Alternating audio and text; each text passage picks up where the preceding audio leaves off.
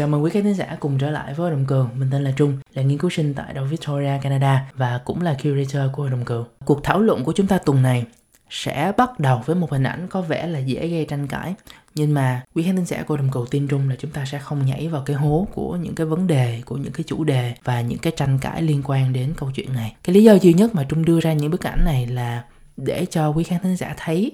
điều gì đó nó không khớp lắm. Bởi vì ngôi chùa này, nếu những khán thính giả đã biết về ngôi chùa này, thì chúng ta nhìn về mặt kiến trúc, chúng ta nhìn về mặt những giáo lý mà họ đang giảng, cũng như là chúng ta nhìn về mặt thực hành tôn giáo mà họ đang tu tập tại ngôi chùa đấy, thì rõ ràng đây không phải là một nhóm thuộc Phật giáo Theravada tông phái mà người Việt Nam thường hay gọi là Phật giáo Nam truyền này, Phật giáo Nguyên thủy này hoặc là Thượng tọa bộ. Và với thông tin chính thức mà Trung có thì ngôi chùa này theo dòng Thiền tông mà cụ thể nhất là Thiền tông của Trúc Lâm Yên Tử là một dòng đặc trưng của Việt Nam. Nhưng mà về bản chất về nguồn gốc thì đây vẫn là Thiền tông. Cho nên chúng ta có thể nói vẫn thuộc về nhóm Phật giáo Bắc tông hay là Phật giáo Đại thừa hay là Phật giáo Bắc truyền và cái tên gọi tiếng Anh phổ quát hơn là Mahayana. Vậy thì với những hình ảnh này chúng ta sẽ thấy có vài vấn đề trong đó. Bản thân Trung thì vấn đề đầu tiên Trung nghĩ là vấn đề về trang phục bởi vì nhìn ở góc cạnh nào và nhìn như thế nào đi chăng nữa thì trong con mắt của Trung bộ trang phục này cũng là trang phục của Phật giáo Theravada hoặc ít nhất là người ta đã chỉnh sửa những cái bộ trang phục này như thế nào đó cho nó gần giống với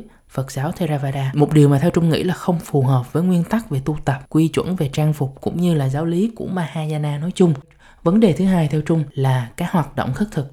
Thì mặc dù chúng ta biết ở đây giống như trong hình ảnh ấy, có vẻ như là hoạt động khất thực chỉ được sử dụng như là một cái đặc trưng để mà người ta xây dựng cái event của người ta thôi. Và một điều nữa trung cần phải thừa nhận là trong sách vở và kinh kệ phật giáo nói chung thì kể cả đức phật thích ca cũng đi khất thực một cách bình thường cho nên chúng ta không nhất thiết phải có sự phân biệt giữa tông phái này hay là tông phái khác về hoạt động khất thực. Tuy nhiên sau hàng nghìn năm phát triển thì cho đến ngày nay có thể nói là hoạt động khất thực là một hoạt động có tính chất bản sắc là một hạnh nguyện đặc trưng của nhóm Phật giáo Nam truyền, nhóm Phật giáo Theravada và cho đến ngày nay có lẽ là cũng sẽ ít có người tranh cãi câu chuyện là hoạt động khất thực là một đặc trưng tu tập của nhóm Phật giáo Theravada. Vậy thì vấn đề chúng ta thấy ở đây là một người theo dòng thiền tông tức là nhóm Phật giáo Bắc truyền Mahayana nhưng họ lại dùng trang phục, họ lại dùng cái đặc trưng tu tập của Theravada để làm cho sự kiện hoạt động của chùa của mình. Vậy thì liệu hành vi này có vấn đề gì hay không? Chúng ta có đang nói đến câu chuyện là chiếm dụng giáo lý, trang phục và đặc trưng của nhau để làm sự kiện hay không? Vấn đề này trung sẽ không thể nào cho các bạn một câu trả lời chắc chắn, thì chúng ta có thể hỏi những vị hòa thượng, các thượng tọa của nam truyền lẫn bắc truyền để chúng ta có một cái kết luận rõ ràng hơn.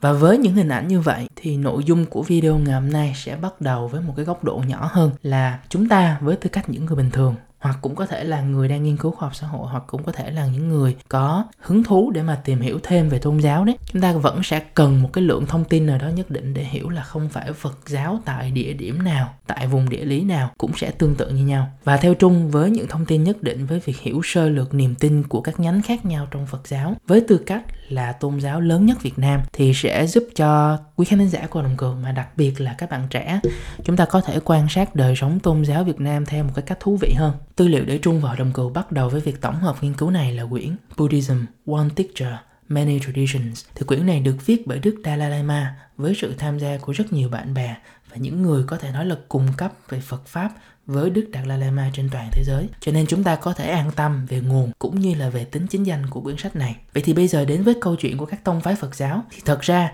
thứ tạo ra khác biệt trước tiên cho các tông phái chính là những quốc gia, là những vương quốc đầu tiên mà Phật giáo được truyền đạt tới. Bởi vì chúng ta thấy là kinh sách giáo lý và những lý luận triết học của Phật giáo là rất nhiều và rất đa dạng ngay từ khi còn ở Ấn Độ và chưa lan truyền sang những quốc gia khác. Như vậy, đối với mỗi quốc gia và đối với mỗi nhà truyền giáo thì họ sẽ cân nhắc trong hoàn cảnh lịch sử, kinh tế, chính trị, xã hội của quốc gia đó, của vương quốc đó và đúng nghĩa là họ chọn ra một quan điểm, họ chọn ra một vài tập kinh hay là một tư tưởng cụ thể nào đó của Đức Phật để có thể nhấn mạnh nó và truyền đạt nó một cách hiệu quả nhất cho những người dân địa phương trong một số trường hợp, những người truyền giáo còn cải biên và viết thêm kinh kệ mới cho Phật giáo tại khu vực này. Điều này sẽ khiến cho những tông phái đó rất khác biệt từ cách họ tu tập, từ cách họ lý giải sự vật hiện tượng, từ cách họ tiếp cận với quần chúng và đặc biệt là cách mà họ có thể đạt đến Niết Bàn, đích cuối cùng của tu tập Phật giáo. Điều này sẽ tạo ra khó khăn nếu chúng ta muốn track hết tất cả những trường phái. Vì theo thống kê thì chỉ tại Ấn Độ và tại cái thời điểm mà Phật giáo chưa lan sang các quốc gia lân cận thì chúng ta đã có tới 18 tông phái ở Phật giáo. Cho nên quý khán thính giả thông cảm là Trung sẽ không thể nhắc đến tất cả những tông phái này. Và quan trọng hơn là chúng ta sẽ tập trung tìm hiểu những tông phái gần gũi nhất tại Việt Nam để mà những bạn chưa có nhiều thông tin chúng ta có thể quan sát và hiểu hơn về Phật giáo tại Việt Nam.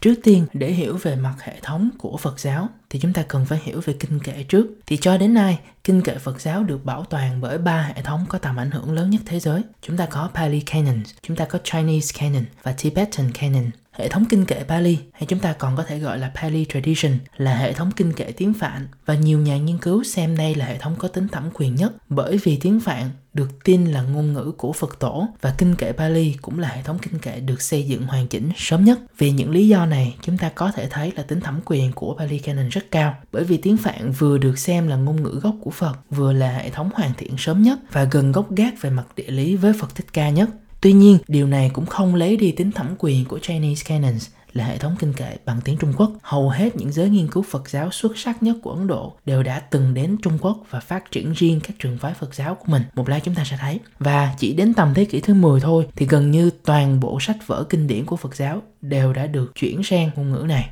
Như vậy, các tông phái này cũng đã có hơn cả thiên niên kỷ để phát triển triết lý Phật giáo của mình. Đến cuối cùng, chúng ta có Tibetan Canon là nhóm kinh điển được dịch đầy đủ muộn nhất và phải đến thế kỷ thứ 15 thì hệ thống kinh kệ bằng tiếng Tibet mới được hoàn chỉnh như là Pali Canon hay là Chinese Canon. Cho đến thời điểm hiện tại, đây cũng là nhóm kinh điển gây được nhiều ảnh hưởng và sự chú ý tại phương Tây nhất, đặc biệt cân nhắc vai trò của Đức Dalai Lama. Vậy thì đó là ba hệ thống kinh kệ kinh điển có tầm ảnh hưởng nhất của Phật giáo cho đến ngày nay. Ít có trường phái Phật giáo nào còn tồn tại mà không sử dụng, học tập và nghiên cứu kinh kệ từ ba kinh điển nói trên. Cho nên nếu bạn đột nhiên thấy có một trường phái Phật giáo nào xuất hiện mà họ cho rằng họ không cần nghiên cứu từ ba nhóm canon này thì đây có thể là một cái red flag đầu tiên về hiện tượng giả danh tôn giáo. Trong video ngày hôm nay, Trung nghĩ chúng ta có thể bắt đầu với hệ thống mà người Việt Nam quen thuộc nhất là Chinese Canon và tính theo cả lịch sử phát triển của các triều đại tại Việt Nam cũng như là sự phổ biến tính trên dân số thì tầm ảnh hưởng của Chinese Canon là không thể phủ nhận. Toàn bộ các tông phái Phật giáo xuất phát từ Chinese Canon thường được người Việt Nam gọi chung là Phật giáo Bắc truyền hay Đại thừa hay Mahayana, nhưng chúng ta cũng cần nhớ là có rất nhiều nhóm nhỏ khác trong đó. Nhóm đầu tiên chắc chắn phải kể đến là nhóm Thiền Tông, trong tiếng Anh có thể gọi là Zen Buddhism, Chinese Chants hay là Meditation Sect. Thiền Tông được mang đến và phát triển tại Trung Quốc bởi Bodhidharma, Bodhidharma, một cái tên quá nổi tiếng và quá quen thuộc thì thiền tông thật ra không chỉ tập trung vào thiền mà thứ mà họ xem trọng nhất là trí não và khả năng tư duy lý tính cũng như là năng lực tự giác ngộ tự khai sáng của con người. Khi mà tuệ năng phát triển đầy đủ thì theo họ con đường hướng phật sẽ không còn khó nữa. Một điểm chúng ta cũng có thể nên ghi nhớ là bản thân trong thiền tông cũng có rất nhiều nhánh khác nhau. Chúng ta có thể kể đến phái Linji lâm tế tông cho rằng việc trò chuyện, tranh biện và thách thức khả năng trí tuệ của người tu tập là con đường tốt nhất cho những khoảnh khắc khai sáng, những khoảnh khắc thức tỉnh. Nghe thì khá giống với cái gọi là Socratic method một phương pháp dạy học của Socrates. Tuy nhiên, chúng ta cũng có phái Cao Dong là tào động tông thì tập trung vào việc ngồi thiền và từ từ giác ngộ, chứ không chủ động trò chuyện hay là tranh luận như lâm tế tông. Nhìn chung, có thể thấy thiền tông có tầm ảnh hưởng lớn nhất đối với các triều đại phong kiến việt nam. Một phần có lẽ bởi vì tông phái này tập trung vào việc phát triển trí tuệ và thiền. Một điều mà giới quý tộc phong kiến nghĩ là họ làm tốt hơn hẳn so với các thành phần còn lại của cộng đồng. Khi mà các bạn nghe tu tập theo hướng trung đạo middle way thì bạn biết là có thể những người đang bàn về việc tu tập này thuộc phái thiền tông. Tuy nhiên, điều này cũng có thể chính xác với trung quán tông và tam luận tông. Chúng ta sẽ nhắc đến ở sau. Về mặt kinh kệ thì Surangama Sutra Lăng Nghiêm Kinh là một trong những bộ kinh được ưa chuộng nhất của phái thiền tông. Nhóm Phật giáo thứ hai đến từ Chinese Canons mà chúng ta không thể không nhắc đến là Tịnh Độ Tông. Tên tiếng Anh có một cái tên rất hình tượng là Pure Land. Thì Tịnh Độ Tông đặt trọng tâm vào Kinh Vô Lượng Thọ và Kinh A Di Đà. Một số lý giải cho cái tên hình tượng Pure Land là bởi vì Tịnh Độ Tông cho rằng những người tu tập đọc kinh một cách thành khẩn, thường xuyên, đồng thời cải thiện tâm tính và làm điều thiện thì từ từ họ sẽ được tái sinh ở Pure Land ở nơi tịnh độ. Và ở nơi tịnh độ này chúng ta cũng thường hay biết đến với cái tên gọi là tây thiên western heaven ấy, thì họ sẽ có đầy đủ điều kiện để có thể tu tập và giác ngộ một cách hoàn chỉnh. Từ đó thoát khỏi vòng luân hồi một cách đúng nghĩa. Vậy thì khác khá nhiều với thiền tông. Tịnh độ tông đặt niềm tin rất lớn vào sự cứu độ chúng sinh của Đức Phật. Nghĩa là nếu thiền tông đặt sự khai sáng ở nội lực, ở tâm trí con người thì tịnh độ tông sẽ đặt ở ngoại lực, tức là Phật Amitabha, Phật A Di Đà. Một lát chúng ta sẽ quay trở lại. và vùng Tây Thiên nơi mà người đang sinh sống. Để nhận biết những người tu tập theo tịnh độ tông thì dễ thấy nhất chúng ta thường nghe câu tụng được lặp đi lặp lại là Nam mô Amitabha Buddha, Nam mô A Di Đà Phật. Đây là cách thiền riêng biệt của tịnh độ tông để có thể kết nối và tìm kiếm sự cứu độ của Đức Phật A Di Đà. Theo quan sát cá nhân của Trung đấy, thì tịnh độ tông hay chí ít là phương pháp tu tập của tịnh độ tông, có thể nói là cái phương pháp tu tập phổ biến nhất dành cho đại chúng tại Việt Nam. Chúng ta có thể nhắc đến Hoang Giang School Vậy dịch ra tiếng Việt chúng ta có Hoa Nghiêm Tông. Tiếng Anh thì có một cái tên gọi là Flower Garland Buddhism. Thì như tên gọi, Hoa Nghiêm Tông lấy Hoa Nghiêm Kinh Avatamsaka Sutra làm tôn chỉ cho tông phái của mình. Về Hoa Nghiêm Tông ấy, thì theo nhận xét của một người bạn của Trung thì đây sẽ là tông phái thú vị nhất về mặt triết học và có tầm ảnh hưởng tương đối lớn đối với giới nghiên cứu Phật giáo phương Tây. Và một trong những nền tảng triết học của Hoa Nghiêm Tông là khái niệm tất cả là một và một là tất cả thay vì giải thích khái niệm emptiness tánh không? Theo nghĩa là sự vật hiện tượng không có bản chất cố định và riêng biệt thì hoa nghiêm tông sẽ thích rộng hơn một chút, cho rằng vạn vật đều đang tồn tại và lệ thuộc hoàn toàn lẫn nhau. Không nhất thiết phải có trước có sau, không nhất thiết phải có tốt hơn hay là xấu hơn, không nhất thiết phải có hoàn thiện hay là không hoàn thiện, và không nhất thiết phải có giỏi hay là dở. Và trên cơ sở hiểu được điều này thì con người sẽ đạt được đến lòng đại từ đại bi, phổ quát, và từ đó là giác ngộ, và từ đó là chứng được niết bàn. Đáng tiếc là Hoa Nghiêm Tông gần như bị tuyệt diệt sau giai đoạn của một vị vua nhà Đường là vua Đường Văn Tông khoảng thế kỷ thứ 9 thứ 10. Tuy nhiên, các lý thuyết của Hoa Nghiêm Tông được cho là có tầm ảnh hưởng rất lớn đối với giới thiền tông hiện đại. Chúng ta còn đến 5 tông phái khác nữa, bởi vì trong Chinese Canon thì chúng ta có đến 10 tông phái. Nhưng mà để kết thúc các nhánh của Chinese Canon thì Trung nghĩ là quý khán thính giả của Đồng Cừu có thể biết đến hai nhánh là Tam Luận Tông, Salon School được thành lập bởi Kumala Thập và sau đó chúng ta có Trung Quán Tông cũng là một trường phái cực kỳ có ảnh hưởng, được thành lập bởi Bồ Tát Long Thọ. Điểm chung của Tam Luận Tông và Trung Quán Tông là họ xây dựng nền tảng triết lý lý thuyết và triết học của mình dựa trên những quyển sách được viết bởi Bồ Tát Long Thọ. Chúng ta có Trung Quán Luận và chúng ta có Thập Nhị Môn Luận thì tên gọi của hai tông này cho chúng ta thấy là họ thường tập trung vào lý giải, phản biện các cái dòng Phật học khác nhau của những tông phái khác nhau nhưng mà họ thường tập trung phản biện nhất là các lý thuyết của dòng Nam truyền, dòng Tiểu thừa Trung xem đây là hai tông phái nghiên cứu Phật giáo nhiều hơn là một tông phái tập trung vào thờ tự hay là tu tập Phật giáo. Cho nên tầm ảnh hưởng của hai tông phái này trong Phật giáo Bắc truyền, trong Phật giáo Đại thừa thì chúng ta có thể tìm thấy trong rất nhiều bài giảng của các tông phái khác nhau đang được thực hành tại Việt Nam. Đến đây thì Trung nghĩ là chúng ta đã có những thông tin cơ bản về Phật giáo Bắc truyền về Mahayana để chúng ta có thể bắt đầu đi đến nhánh Pali Canon, nhánh Phật giáo Theravada cùng với hệ thống kinh điển lâu đời nhất trên thế giới. Điểm đầu tiên chúng ta có thể nhắc tới là nhóm Pali Canon thường không có nhiều tông phái như Bắc truyền, chủ yếu là bởi vì họ học và dịch trực tiếp từ những cái văn bản tiếng Phạn. Cho nên là mặc dù đi qua Sri Lanka, mặc dù đi qua Thái Lan, mặc dù đi qua Miến Điện thì nội dung của những cái văn bản này thường là không đổi bởi vì bộ kinh điển Pali không đổi. Hiển nhiên chúng ta vẫn có một số tông phái khác nhau như là Thành Thực Tông hay là Luật Tông và Câu Xá Tông. Nhưng nhìn chung là sự khác biệt của những tông phái này không quá lớn và một điểm cần lưu ý là chúng ta cũng không có nhiều những tác giả cải biên lại nhiều như là trong Bắc truyền Theravada nếu dịch sát nghĩa theo tiếng Anh thì chúng ta có Thera có nghĩa là elders và Vada là works hay là doctrines. Thì đây sẽ là lý do mà chúng ta có thuật ngữ Hán Việt để mô tả Theravada là thượng tọa bộ. Có nghĩa là nguyên tắc quy chuẩn của những thượng tọa, của những thượng phụ của Phật giáo nói chung. Sự khác biệt cơ bản của Phật giáo Nam truyền đối với Bắc truyền có thể bắt đầu từ khái niệm tiểu thừa và đại thừa. Tiểu thừa dịch sát nghĩa là Hinayana, tiếng Anh chúng ta có thuật ngữ là lesser vehicle, hay là dịch ra tiếng Việt thì chúng ta có nghĩa là bánh xe nhỏ hay là cổ xe nhỏ. Vậy thì đây sẽ là một hiện tượng trên toàn thế giới luôn nhé. Nhưng mà các nhóm Bắc truyền thường hay có chủ đích gọi Phật giáo Nam truyền là tiểu thừa là Hinayana để gợi ý rằng Theravada là dòng Phật giáo kém hơn là dòng Phật giáo nhỏ hơn so với Mahayana. Tuy nhiên cách lý giải này rõ ràng là không chính xác bởi vì Đại Thừa theo Mahayana là con đường tu có ý định nâng đỡ nhiều người hơn, dành cho đại chúng hơn và chúng ta tập trung vào những khái niệm như là Bodhisatta là Bồ Đề Tâm và từ đó họ cho rằng ai cũng có thể trở thành Bodhisattva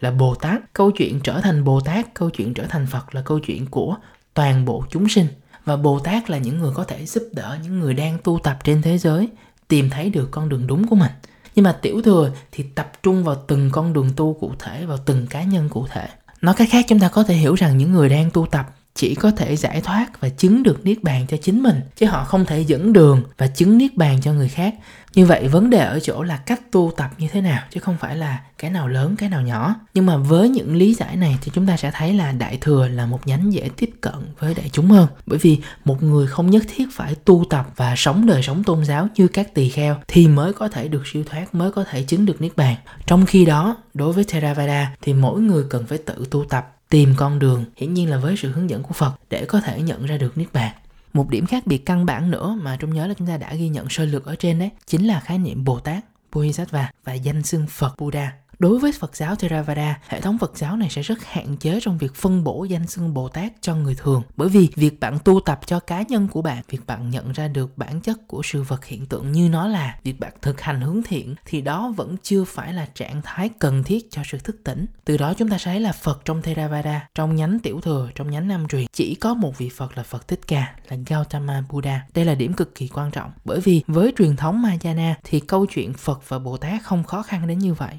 danh xưng Bồ Tát trong Mahayana sẽ phổ biến hơn và dễ đạt được hơn. Và thêm vào đó nữa, Phật là một hệ thống của rất nhiều người, có lớp lan và có tổ chức. Song điều này cũng đồng nghĩa với việc là không phải ngôi chùa nào của Mahayana cũng sẽ thờ Phật Thích Ca. Và bởi vì có rất nhiều Bồ Tát và có rất nhiều những vị Phật theo truyền thống của Phật giáo Mahayana thì tự thân việc bắt chước đời sống tinh thần của các Phật như là sống một cuộc đời từ bi, sống một cuộc đời giúp người thì việc đạt được danh xưng Bồ Tát là khả dĩ cho tất cả những người tu tập dù bạn có xuất gia hay là bạn không có xuất gia. Đây có thể nói là một điểm cực kỳ quan trọng bởi vì nó tách biệt tương đối rõ ràng niềm tin của cả hai nhánh Phật giáo. Trên những cơ sở nói trên ấy, thì Trung nghĩ là chúng ta cũng cần phải biết thêm một chút về điểm khác biệt căn bản giữa hai trường phái Theravada và Mahayana, tiểu thừa và đại thừa, nam truyền và bắc truyền là cách tiếp cận về Niết Bàn, về Nibbana. Niết bàn của Theravada hơi trừu tượng một chút, bởi vì đó là trạng thái của sự thức tỉnh ở awakening là sự giải phóng khỏi ham muốn, là việc con người dập tắt được ngọn lửa của khổ đế,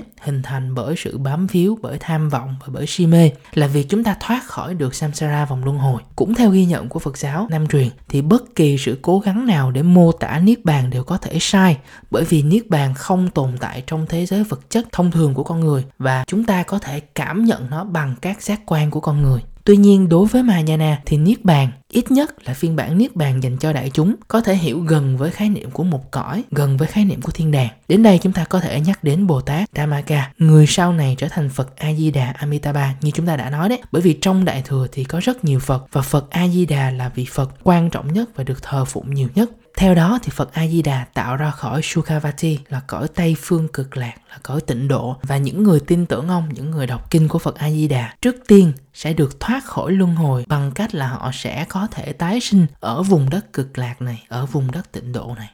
Đến đây, trước khi đưa ra quan điểm riêng của Hội đồng Cừu và Trung thì nhóm hy vọng là nhóm đã có thể hệ thống hóa các tông phái Phật giáo quen thuộc nhất tại Việt Nam một cách cô động nhất và dễ hiểu nhất. Hiển nhiên là dù tông phái nào đi chăng nữa thì họ đều là một đại gia đình đi theo lời giảng của Phật Thích Ca. Và điều cần lưu ý là các tông phái Phật giáo vẫn là những tông phái ít đối đầu nhất và ít chiến tranh nhất so với nội bộ lục đục của những tôn giáo phổ biến khác trong lịch sử nhân loại. Tuy nhiên điều này không nên đồng nghĩa với việc là một nhà chùa đi theo một tông phái nhất định có thể chiếm dụng giáo lý và hình thức tu tập của một tông phái khác chỉ để làm sự kiện mà thôi. Chúng ta không thể vừa tu theo Phật giáo Bắc truyền và không thể vừa tu theo Phật giáo Nam truyền là bởi vì niềm tin về Đức Phật, niềm tin về Niết Bàn, niềm tin về phương thức tu tập của các bên rất khác nhau. Theo quan điểm của đồng cừu, việc một nhà chùa theo tông phái Phật giáo này nhưng lại sử dụng giáo lý, sử dụng phương pháp tu tập của tông phái khác, trước tiên là nó gây xáo trộn, nhầm lẫn và nó dẫn đến việc lạm dụng hình ảnh của nhau. Nhưng quan trọng hơn như chúng ta thấy là vượt vay mượn và chiếm dụng vô tội vạ từ các tông phái khác sẽ dần làm mất đi các bản chất niềm tin của một ngôi chùa,